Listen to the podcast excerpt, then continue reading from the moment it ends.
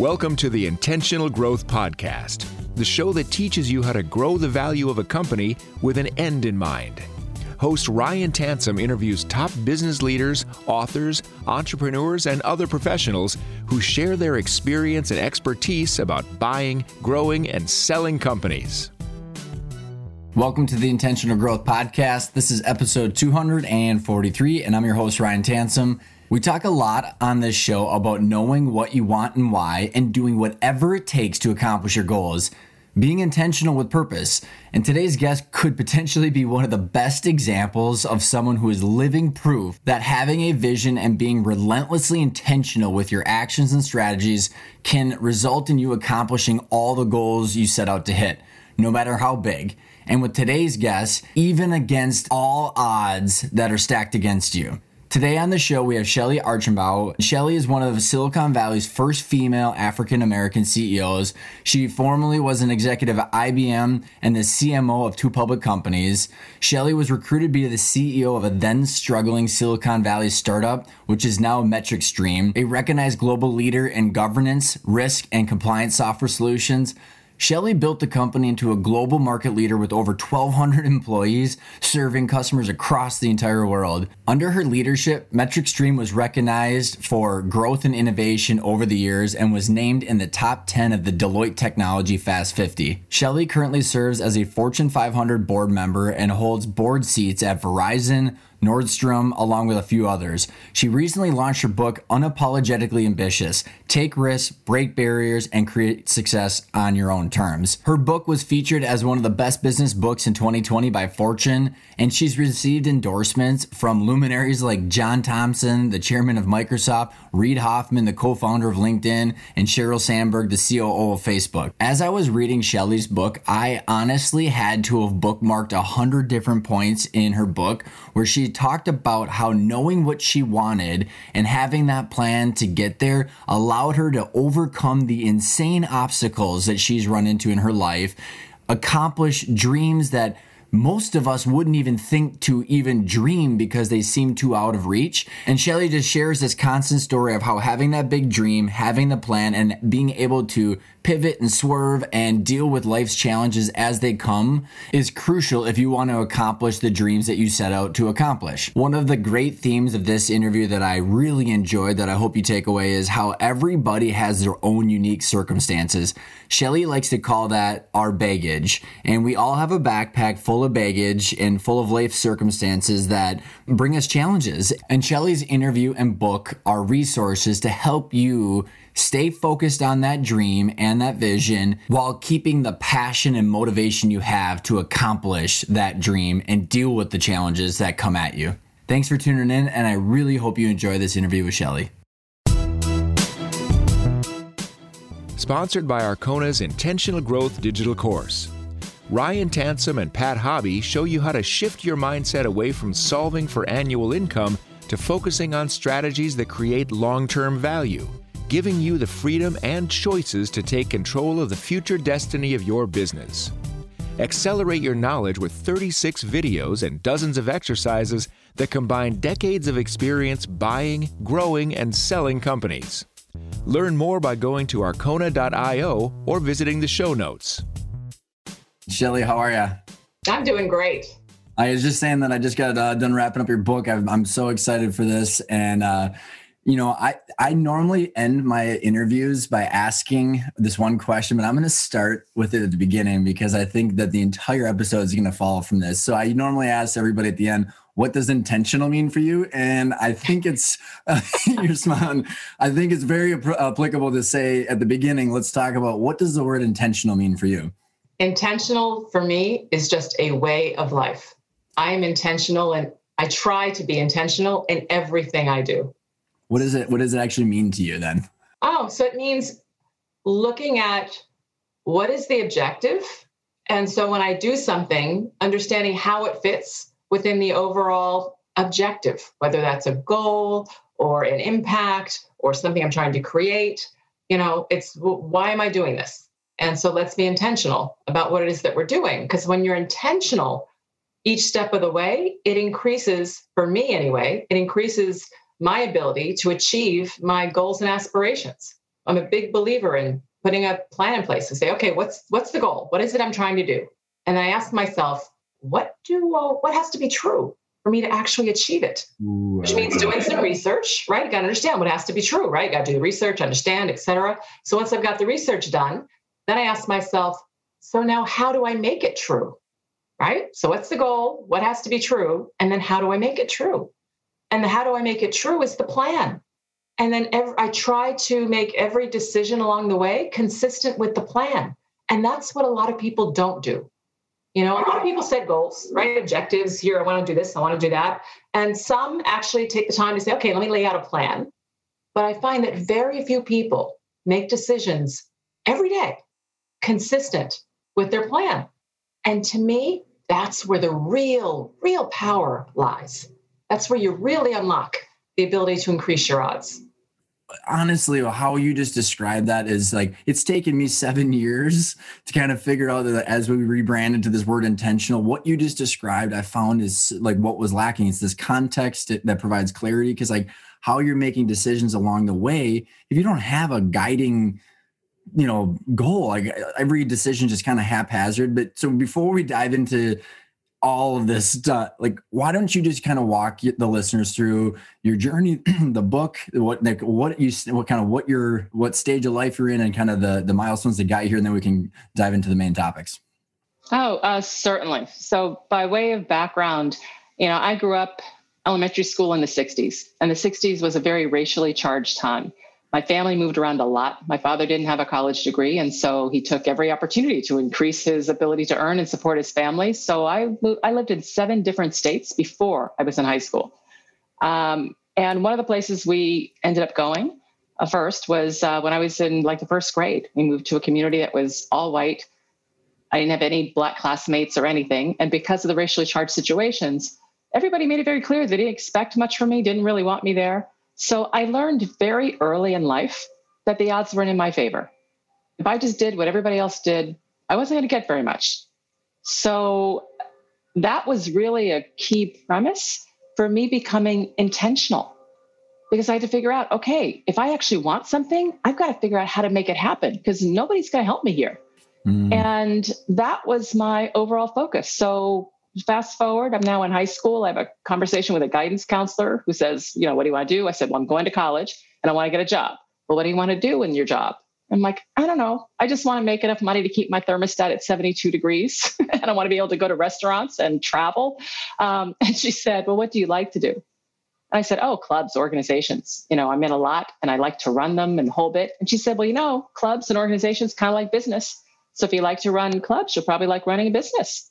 Oh, said, okay. Looked around. The people who run businesses were called CEOs. Said, done. I'm going to be a CEO. Did I know what that meant? No, I didn't. But if it was like running a club, I like that. So it's good enough. I just needed a goal. So now that was my goal. So I spent my entire career, if you will, focused on that goal. So I put plans in place. I went to Wharton because it was the best business school. I joined IBM because I wanted to be in tech, growing industry. IBM was a leader in tech. I said, great, I'm going to go be CEO of IBM. I started out in sales because that's where every CEO started out in, in IBM. I'd done my homework, right? What has to be true. And then I rose through the ranks. And in 14 years, I'd done really well. Was running multi billion dollar divisions. My boss worked for the CEO, Lou Gerstner. So I was two steps away. There wasn't anyone who looked like me that was higher than me in the company, but it wasn't clear that they were really going to give me a chance to compete for the CEO slot. So I made the really hard decision to leave IBM and work my way to Silicon Valley, where after holding two chief marketing officer, EVP of sales jobs at public companies, I finally got my chance to be CEO. And every decision I made along the way, the jo- types of jobs I took, the kinds of skills I built, were all lining me up to one day be able to take over the mantle of being CEO of a company. And I did. And I ended up being CEO for 15 years, turning a very broken company into a market leader in governance, risk, and compliance. And uh, two years back or so, I passed the baton to the CEO, and now I am in my what I call my phase two. I serve on boards, advise companies, I do some coaching, and I'm focused on making an impact. I want to impact and inspire the next generation of professionals so they can improve their odds to achieve what they want out of life. I thank you so much for the background, Shellye. And I think what's important, and I want you to, um, we're going to talk about your book in a, in a couple seconds, is I want to explain why this is so important to me. When I got done reading your book, is that I am I've gotten really sick of over the last five ten years of us idolizing people that destroy their lives to have this monumental success that we right.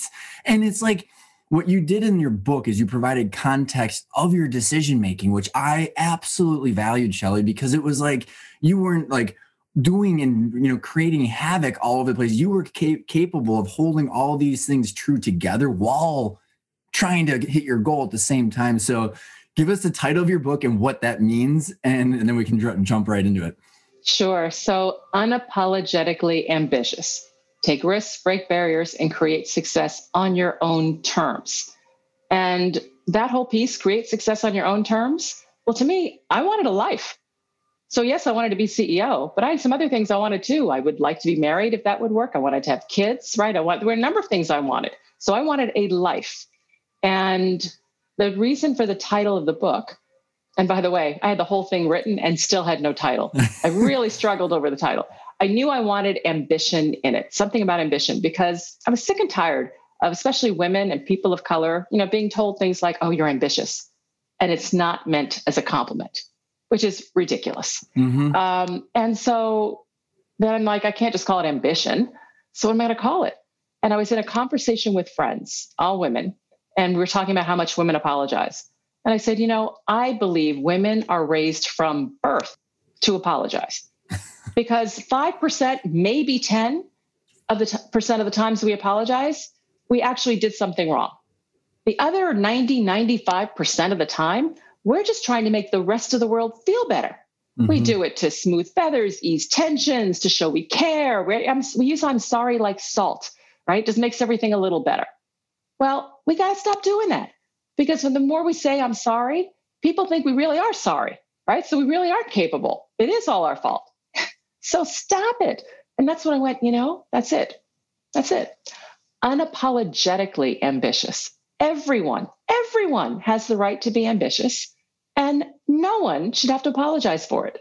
And I, it's super good foundation. And I think what's interesting is that ambition of that goal and the energy that you're funneling towards that goal it's really hard to make decisions. There was a point in the book you were talking about when you uh, you were realizing that your path upwards was not going to maybe get you to that CEO job, and so you had to start going out, even though you're potentially bleeding blue.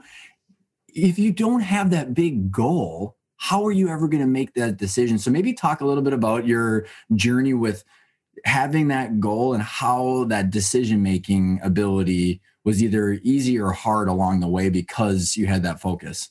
Oh gosh, it was both. It was, you know, so having a having a framework of what I was trying to achieve gave me the rubric for making decisions.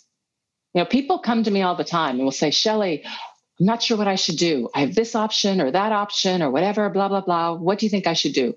And I'll say, "Well, what are you trying to do? You know, what's what's your goal? Where are you heading?"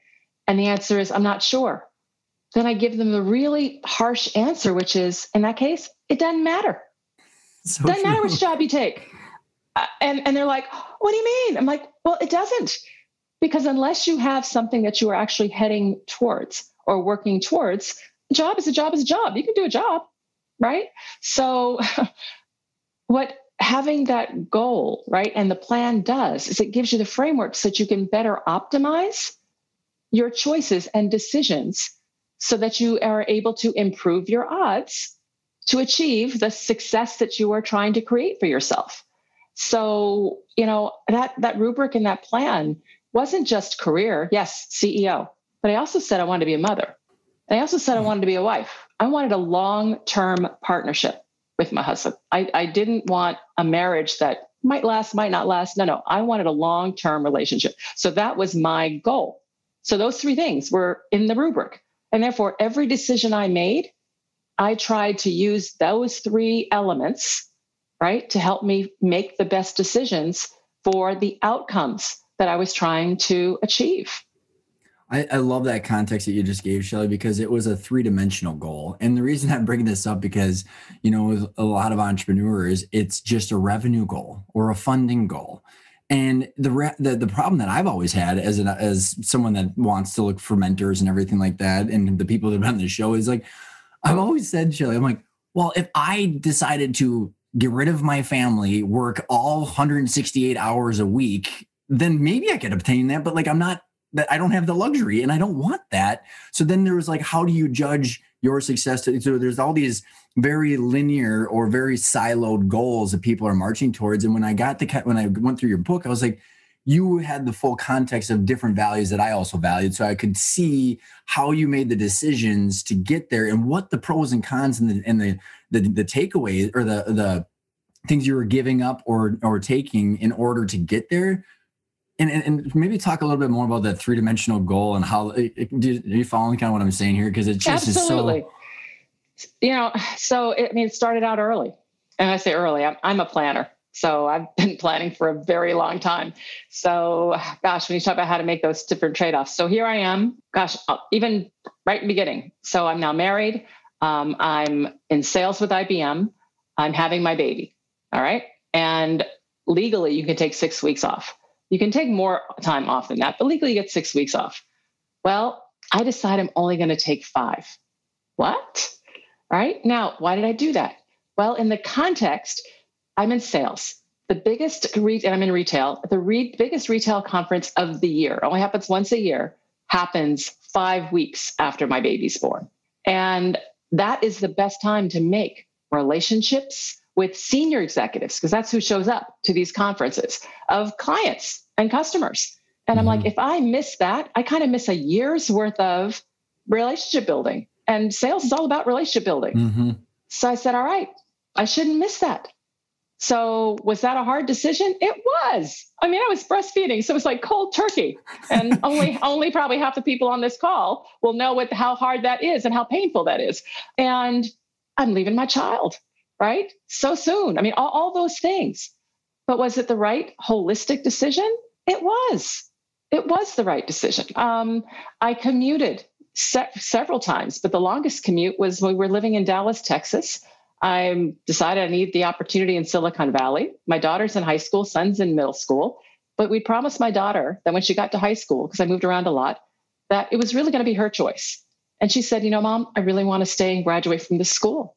And I said, okay, I really want to go to Silicon Valley and take this job because it's going to set me up for the CEO job that I want. So, you know what? I commuted for three years. Is that an easy thing to do? No. It's hard on everybody, on me, on the kids, on Scotty.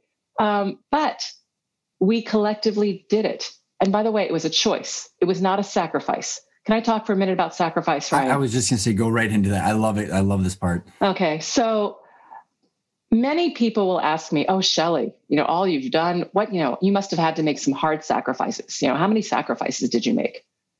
And honestly, what I'll tell them is not a single one. I made no sacrifices. I made lots of hard decisions, lots of hard trade-offs, but no sacrifice. And let me explain why I use that language. A sacrifice to me is something that you do completely for someone else, right? I'm sacrificing for you all right. Well, when you do that, a couple things happen. One, you give up your power. You're no longer in control. You're doing something completely for someone else. Number two, you put so much pressure on that person that you are, quote, sacrificing for that they cannot possibly live up to it. They cannot possibly be grateful enough or thankful enough or th- because, you know, look at all that I've done for you, right? And so that whole piece, imagine, mm-hmm. imagine that whole time I commuted for three years. If I went around telling people, including, you know, my daughter, oh, I'm doing this for you, right? I'm doing this for you so you can stay in school. Well, how is she going to feel? Guilty. Mom's on a plane, she's doing this, whatever. She's going to feel guilty. Does that add stress and pressure? Absolutely. Is that fair? No. And then she's going to feel like somehow she owes me. Well, you again, you can never bring that balance together. So it just creates a wrong dynamic from the start. So no, no, do not make sacrifices. Tell the story make, about the pie, the pie. That, tell the pie story because oh, uh, I think sure. I'm, I'm, assuming that's part of the root of this because yeah. I think that does a really good job highlighting what you what you're talking about here. Absolutely. So I was a teenager, um, and you know, in our household, we all had jobs. So it's my turn to do the dishes, and I'm cleaning up the dishes, and I'm washing this pie plate. Now you have to understand, my mother is the hardest working person, flat out, period, that I knew. Um, she was a stay at home mom, but we had homemade dinner, homemade dessert every night. She made our clothes because it was a whole lot less money to do that than to buy. Um, she supported everything, took care of the household, paid all the bills. Did, I mean, mom did everything. So here I am watching this pie plate, and I'm thinking, you know, mom made the pie. And when she made it, it was time for dessert. We cut it up, and then everybody reaches for the biggest piece of pie, right? And mom gets the last piece, which of course is the smallest piece. And I'm sitting here watching this pie plate. And I went out and talked to my mom. I said, you know, mom, I've decided I am not having kids. and she's like, what? what, what? Wait a minute, sit down. What, what are you talking about, Shellye? And I said, Mom, I am not willing to work as hard as you work and end up with the smallest piece of pie. And she said, Shellye, I don't care about that pie. She said, I have everything that I care about. So you decide what you care about and go after that. And the rest of it doesn't matter. Okay. So that really helped me frame my view around this notion of making choices and trade offs. So she decided she didn't need the biggest piece of pie. She got everything she wanted. And oh, by the way, in this household where we had no money and where things were all tight and the whole bit, my mother ended up buying a horse. A horse. I was like, we have money for a horse? But the key is she was making the trade off. She sewed all of our clothes. And let me tell you, I say sew clothes. Mom sewed every night. We went to bed with the sewing machine running because four kids and you're growing all the time. So you always need new clothes. But she was doing that because she was also saving some money. She was saving money so that one day she could have her dream, which was to own a horse. It's such a great story. And, and, it, and it's about when you have that context, you understand how someone came to that conclusion. Um, speak a little bit about your definitions of balance versus integration. Yeah, you're talking about work-life balance. Yeah. so full. No, not you know, software. exactly. So I cannot stand the term work-life balance, and let me just explain why. What is a balance? A balance is a fixed structure, right? It's static, even on both sides at all times. I don't know about you, Ryan. My life is not static. My life is ups and downs and curves. I mean, come on, all of 2020, right? It was crazy. Right, right. And suddenly, suddenly, I'm going to be like judged on whether or not I'm holding my life in balance through all these ups and downs and curves. I mean, it's ridiculous. We have enough things to feel guilty about. I don't need another measure on balance, right? To make me feel guilty. No, no, no. I don't believe in work life balance. I believe in work life integration. I am one person with one head. And therefore, I take my professional priorities, I take my personal priorities, I put them together and I prioritize ruthlessly so that I get done what needs to get done.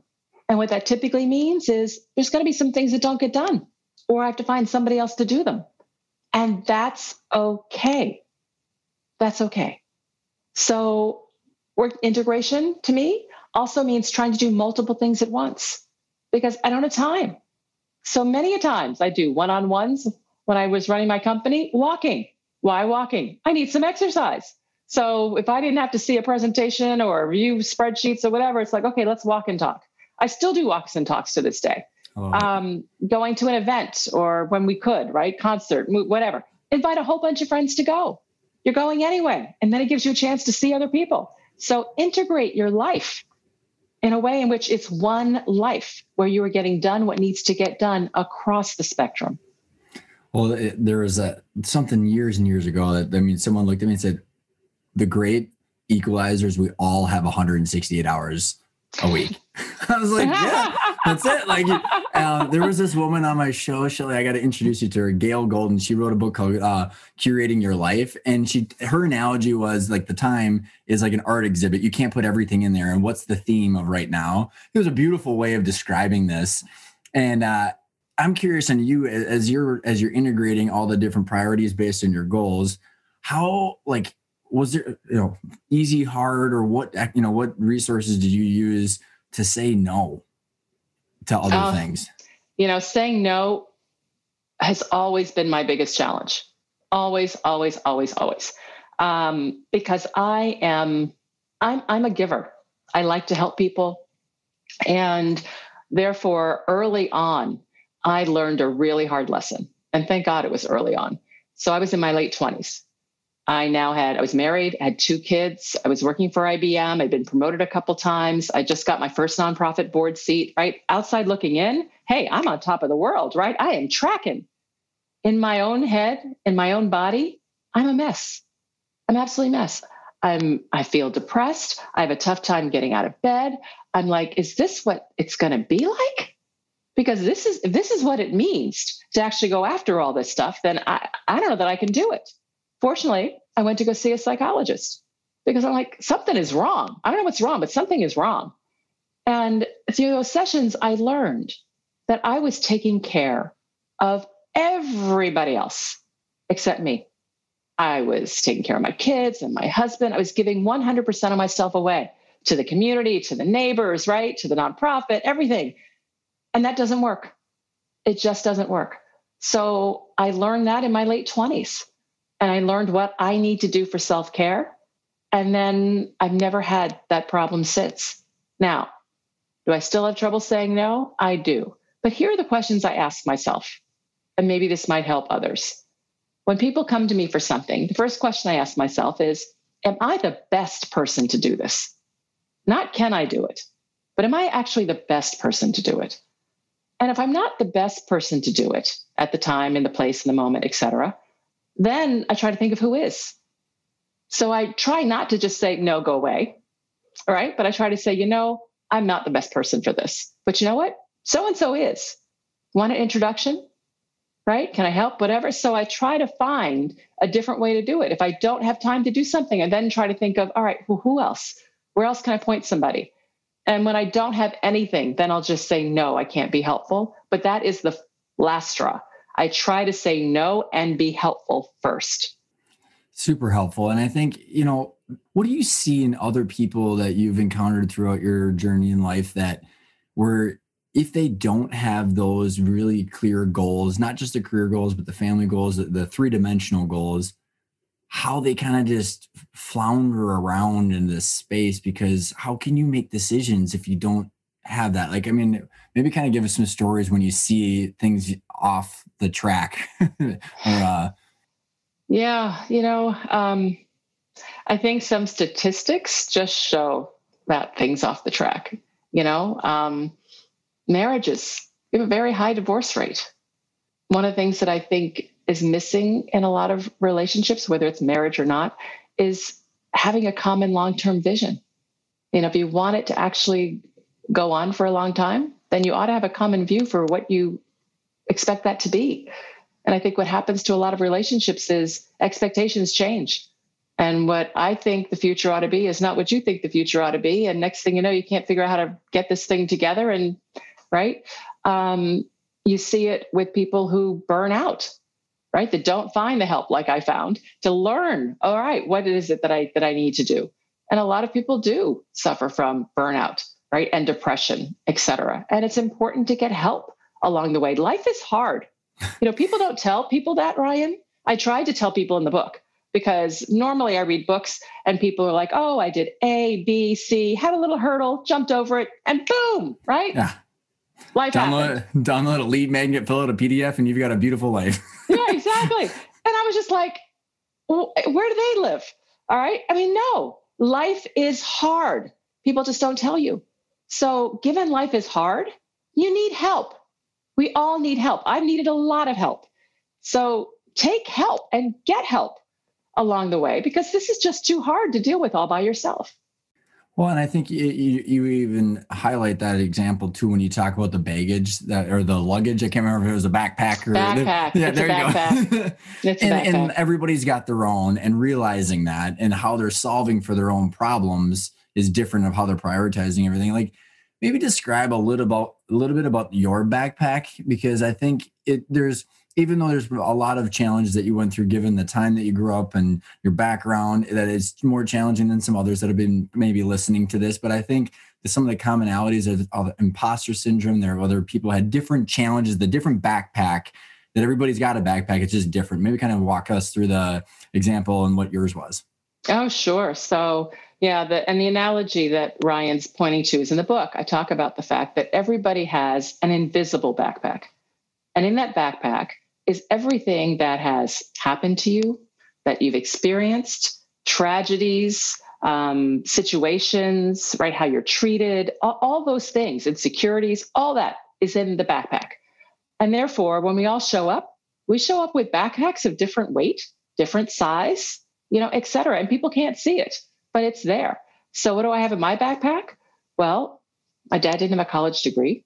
I was a black girl in the US growing up. And therefore, it was very clear that there weren't many expectations for me. People didn't think I should be smart. People didn't think I should be all those things. So, all those insecurities in the backpack. Um, imposter syndrome, big time in the backpack. You know, we've had some different health situations and tragedies um, in my life. Those went in the backpack. So, all of those kind of elements are in backpack.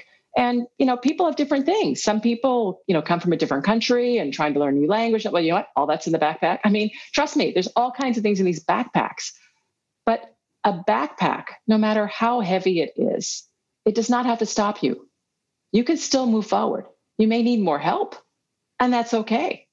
But you can still move forward. And by the way, if you're strategic about what you're doing versus just moving along, most people just move along so if you are strategic, you can actually take some shortcuts. So even though you're carrying that heavy backpack, you can get there faster. So all of those things are, are important to understand. Don't let that backpack define you. It does not define you.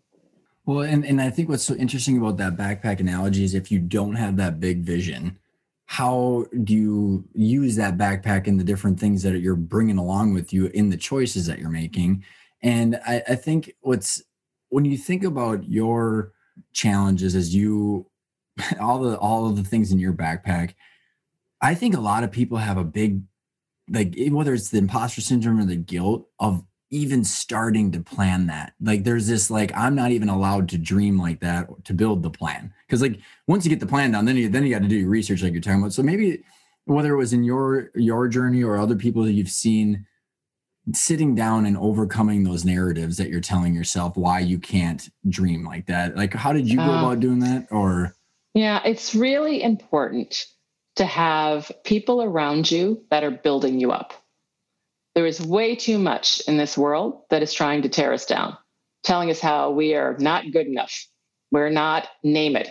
You're not young enough. You're not technical enough. You're not you know whatever pretty enough. You're not you know clean enough. You don't have a, your kids aren't the, i mean whatever it is right? We're always being judged on things. So all the world is constantly telling us all the ways in which we are quote not perfect not that perfect exists. Mm-hmm. um, so it's no wonder no wonder people are walking around thinking i can't do anything all right so what do we need we need a counter narrative we need people around us who are actually building us up i call those people cheerleaders and cheerleaders have played a huge role in my life. It's how I overcame so many of the issues and so many of the things that were in my backpack, where people around me telling me, oh, yeah, you can do it, Shellye.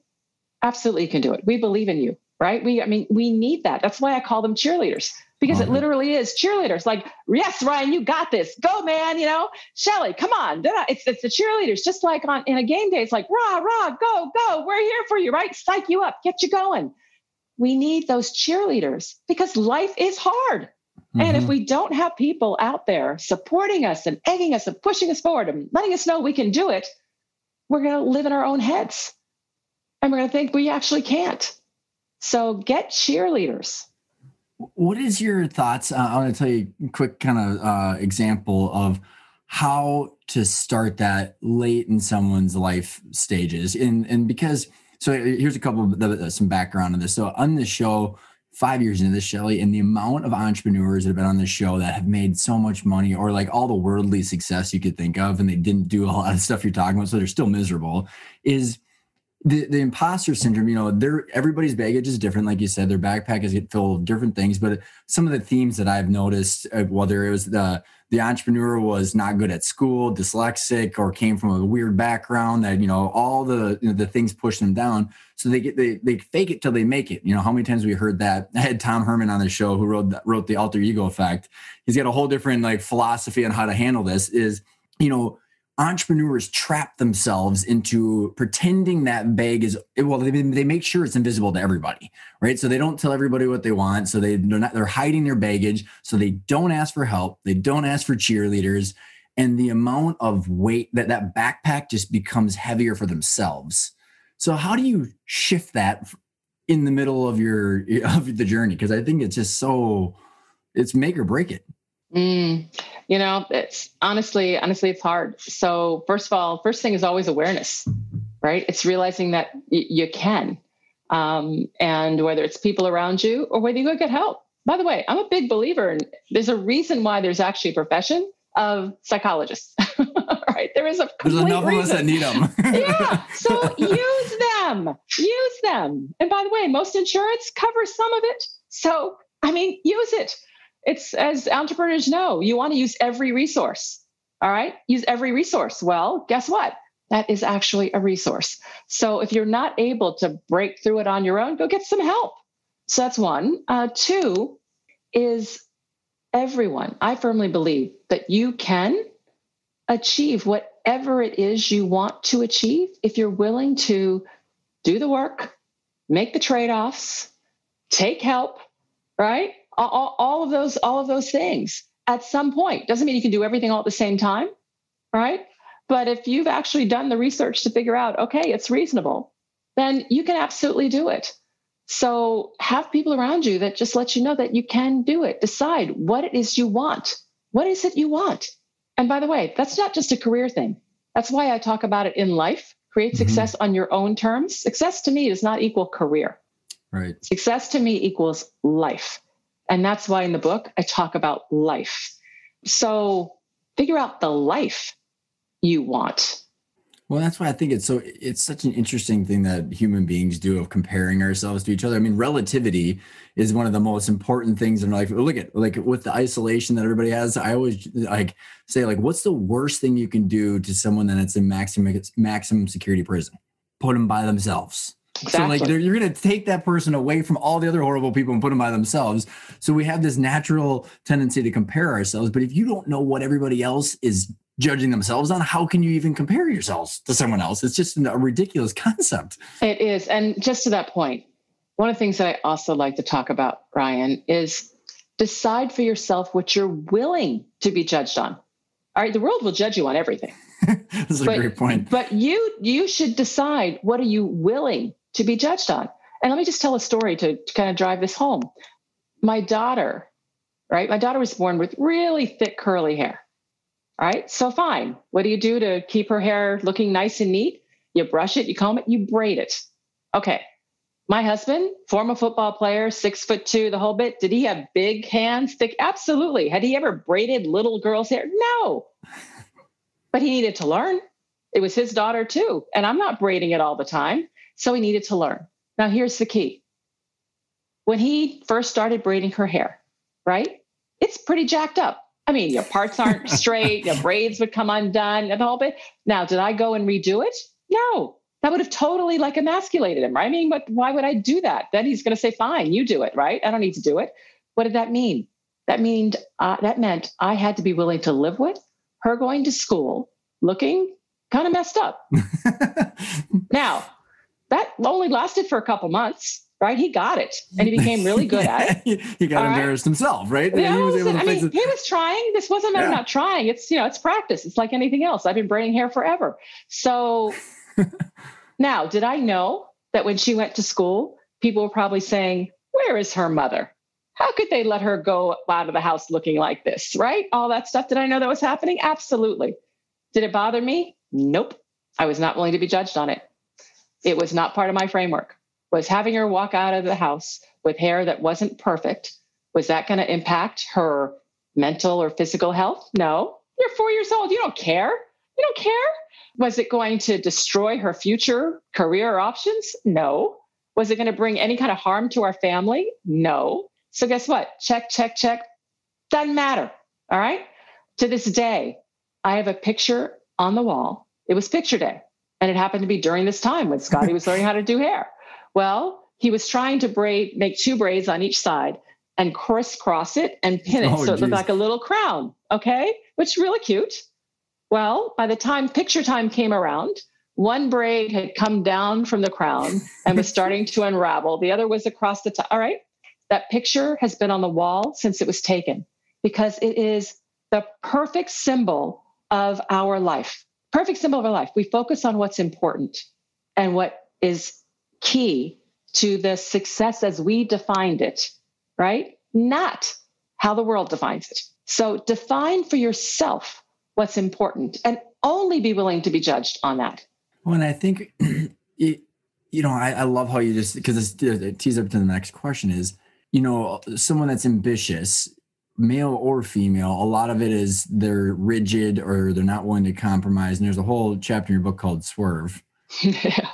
So, like, how did you deal with the world you know looking at your ambition and you know maybe the world judging you for that story that you just described but yet you're not judging yourself and then what does swerving mean and then what does rigidity mean and how does that all that whole uh, concept line into your your thought process yeah so there's a whole section called swerve because you can have the goals which by the way you should keep no matter what you can have plans but plans don't always go according to what you expected and that's okay when you end up with a roadblock or a bump in the road or something, you just swerve. You know, if you're driving and you come to a block in the road, do you stop, park the car, and just wait until somebody moves it?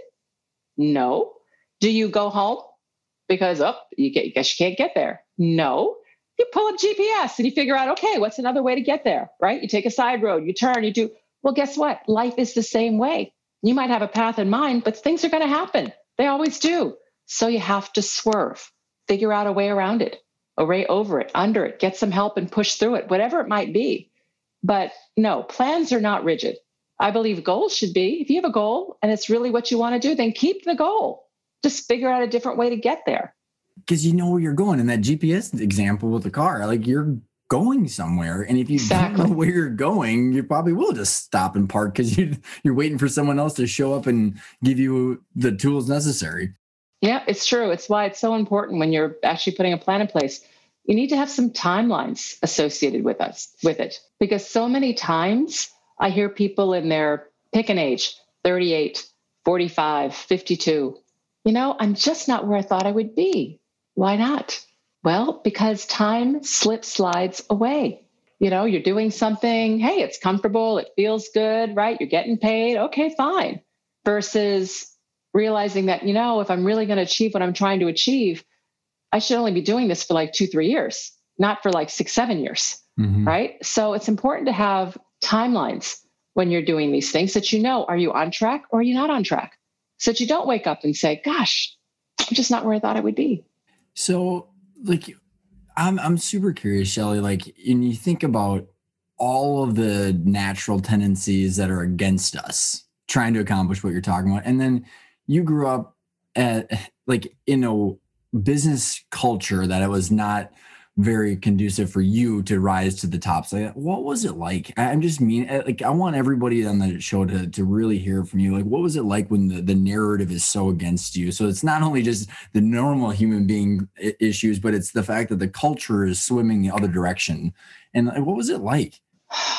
You know, um, before I tell you what it was like, let me just tell you one more story so that you understand the context of how I approach those things. Mm-hmm. I mean, I talked about the 60s and things being really tough and bad. And so I'd come home, you know, and something happened to me. People didn't treat me right. I didn't get an opportunity. Something happened, right? And you come home as a kid and you say, Mom, Mom, such and such, so and so, blah, blah, blah. It's not fair, right? We can all we can all see that in our kids, mm-hmm. right? And we did it too. It's not fair. Well, instead of giving me the hug, it's like, oh, it's okay, you know, next time, blah, blah. Mom would just look at me and say, You're right, Shellye. It's not fair. Hmm. Life's not fair. What? Life's supposed to be fair. If you get one, I get one. What do you mean? All right. But my point is, her message and my parents' message is really life isn't fair. That's just the way it is. It's not fair for a lot of people. So you have to figure out how what you're going to do about it. Okay. And then the next message was, but whatever you do, don't let them win. And what she meant by don't let them win is don't let people impact how you feel. If people impact how you feel, they've won. So don't let them win. Now, easier said than done. But what it did for me is a couple things. One, it was all right, I'm not going to let them win. So I've got to figure out what to do about it. So, like when I started with IBM, here I am, I'm in sales. And by the way, there weren't many women in sales in IBM back then, and forget black females. So here I am, IBM, and they've given me a customer called the Southland Corporation. Southland owns the 7 Eleven stores. All right. So retail, they were big, they were privately mm-hmm. owned at the time. And I walk in. Well, it's all white. There is one woman in the entire IT organization that's in management. The men are in boots and cow suits and cowboy boots. And everybody's calling me honey and sweet pea and little thing and blah, blah, blah. Right. And I'm like, oh my God, how am I going to be successful here when if I can't even get respect? Right. Don't let them win. So I had to figure out a strategy for having them take me seriously. And, and I talk about that in the book. But all the way through my career, I've just tried to reframe things. Instead of accepting it, just reframe it. I mean, even to this day, Ryan, I'll have people say things like, um, oh, you're on the Verizon board. Oh, it's great that they focus on diversity. What do you think they're trying to tell me? Yeah. All right. Now I could take that as they don't think I belong here. Right. But I don't. I reframe it. I'm like, you poor person, in my mind. You poor person. You are so insecure that the only way that you feel good about the fact that I'm in the seat and you're not is to make me feel bad about being in the seat. Totally. right? Just reframe it. So, those are kind of the tools that I've used as I've gone through my career. Because trust me, if I collected all the slights and all of the bias and all the everything else that came my way, I wouldn't be able to move. It would be so heavy. So, we have to figure out how to reframe and how to support ourselves right in this piece. So don't let them win. Nobody knows you better than you know you. So do not let them judge you. They don't know you.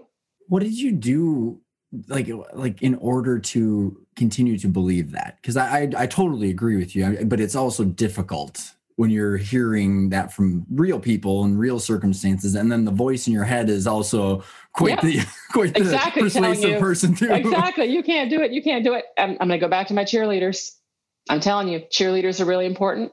My mom and dad were one of my first cheerleaders right? My husband was a key cheerleader for me but i had other cheerleaders all along the way who were there to remind me how you know that i am capable i am good remember what you've done because when that voice when that imposter syndrome voice is talking to you, it is so loud that you cannot think or remember anything that you've actually done or accomplished to this point.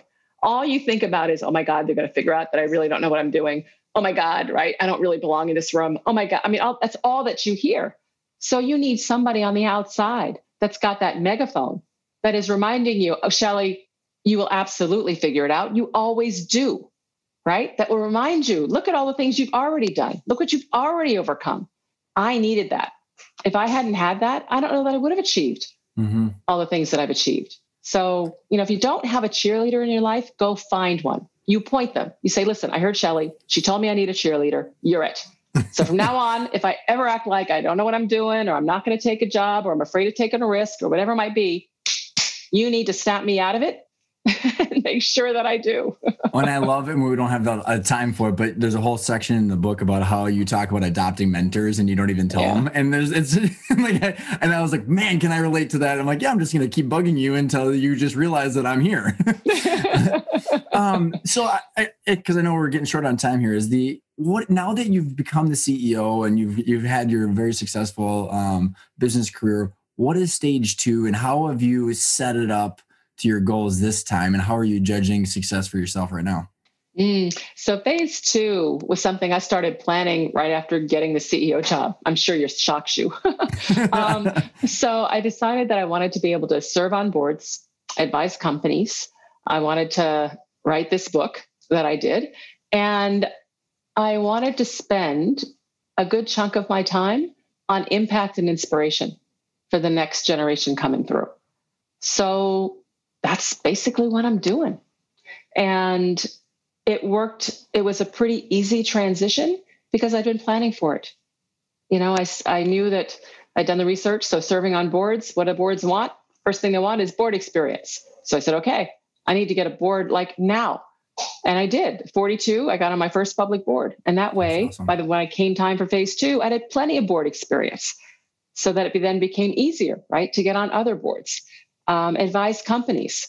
Well, by being a CEO and by establishing a strong reputation and making an impact in a number of areas, people do want me to help, right, and support in terms of what's happening. So you can plan for things, and that way it makes it easier right? Mm-hmm. You improve your odds to make it easier for you then to do it later on versus waking up and saying, okay, I'm ready for phase two. Now, how do I do this? Mm-hmm.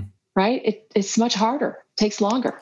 There's a beautiful book called uh, The Halftime. In, well, it's the Halftime Institute. It's called Halftime. And they talk about like, you know, the S curve for companies mm-hmm. and doing that stuff while you're in transition phases. It's a, it's a great um, re- reference point. Yep. So I'm curious uh, uh to, as we're wrapping up, Shellye, like describe to you know you talked about impact is the the thing that you're judging yourself on now describe to me the way the world is right now as you see it and when you say hey we're on track with the impact that you want and describe the, the way you want the world to be as uh as you leave your legacy mm.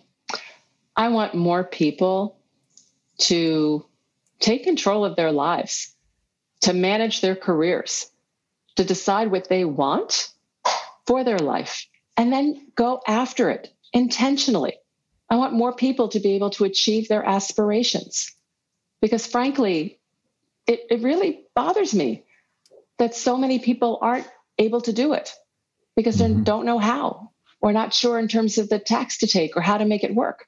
So I'm trying to share, trying to talk, to share some tips, tools, things that worked for me that others might be able to learn from to help them be able to do that too.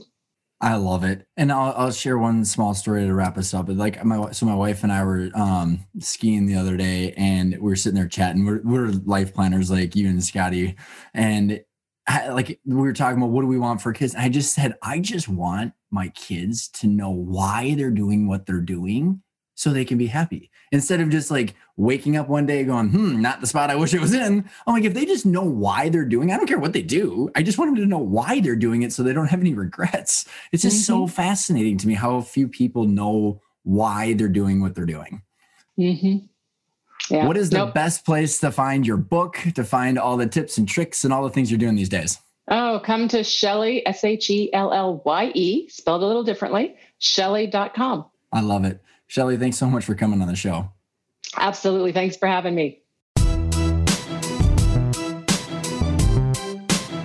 Thanks for tuning in. I hope you enjoyed the interview with Shellye. I learned a lot from listening to her book and interviewing her, and I can't believe how important it is to clarify that vision of what you want from your life, what you want from your business, and build your strategies to go get there the hard choices that we all have to make, they're already difficult, right? Whatever challenges life throws at you, they're going to be difficult. But if you don't have something that is big and above and beyond you and your circumstances, it's going to be very difficult to overcome those challenges and get right back on your feet to keep driving towards that vision if the vision's not clear. I think about all of the hard things that Shellye had to deal with and how much more difficult they would have been if Shellye wouldn't have been unapologetically ambitious with the vision she had and the steps she was taking to go get it. I also think this is absolutely relevant to you and your life and your business. If you can clarify what you want from your life and your business, it becomes even clearer what path you're going to need to take in order to go get it. And then as you deal with challenges and obstacles, you're going to understand how to put them in context and weigh them against your long term goals. I don't know how people go through life and wake up every day and get passionate if they don't have an awesome vision and goal that they're marching towards. So, my couple big takeaways is clarify your vision, clarify the path to go get that vision and accomplish it. And if the path to go get that vision's unclear, Don't forget to check out the Intentional Growth online training. Go to arkona.io. Otherwise, I hope you go check out Shellye's book and start thinking about what do you want from your business and your life long term and how are you going to go get it. Thanks for tuning in, and I will see you next week.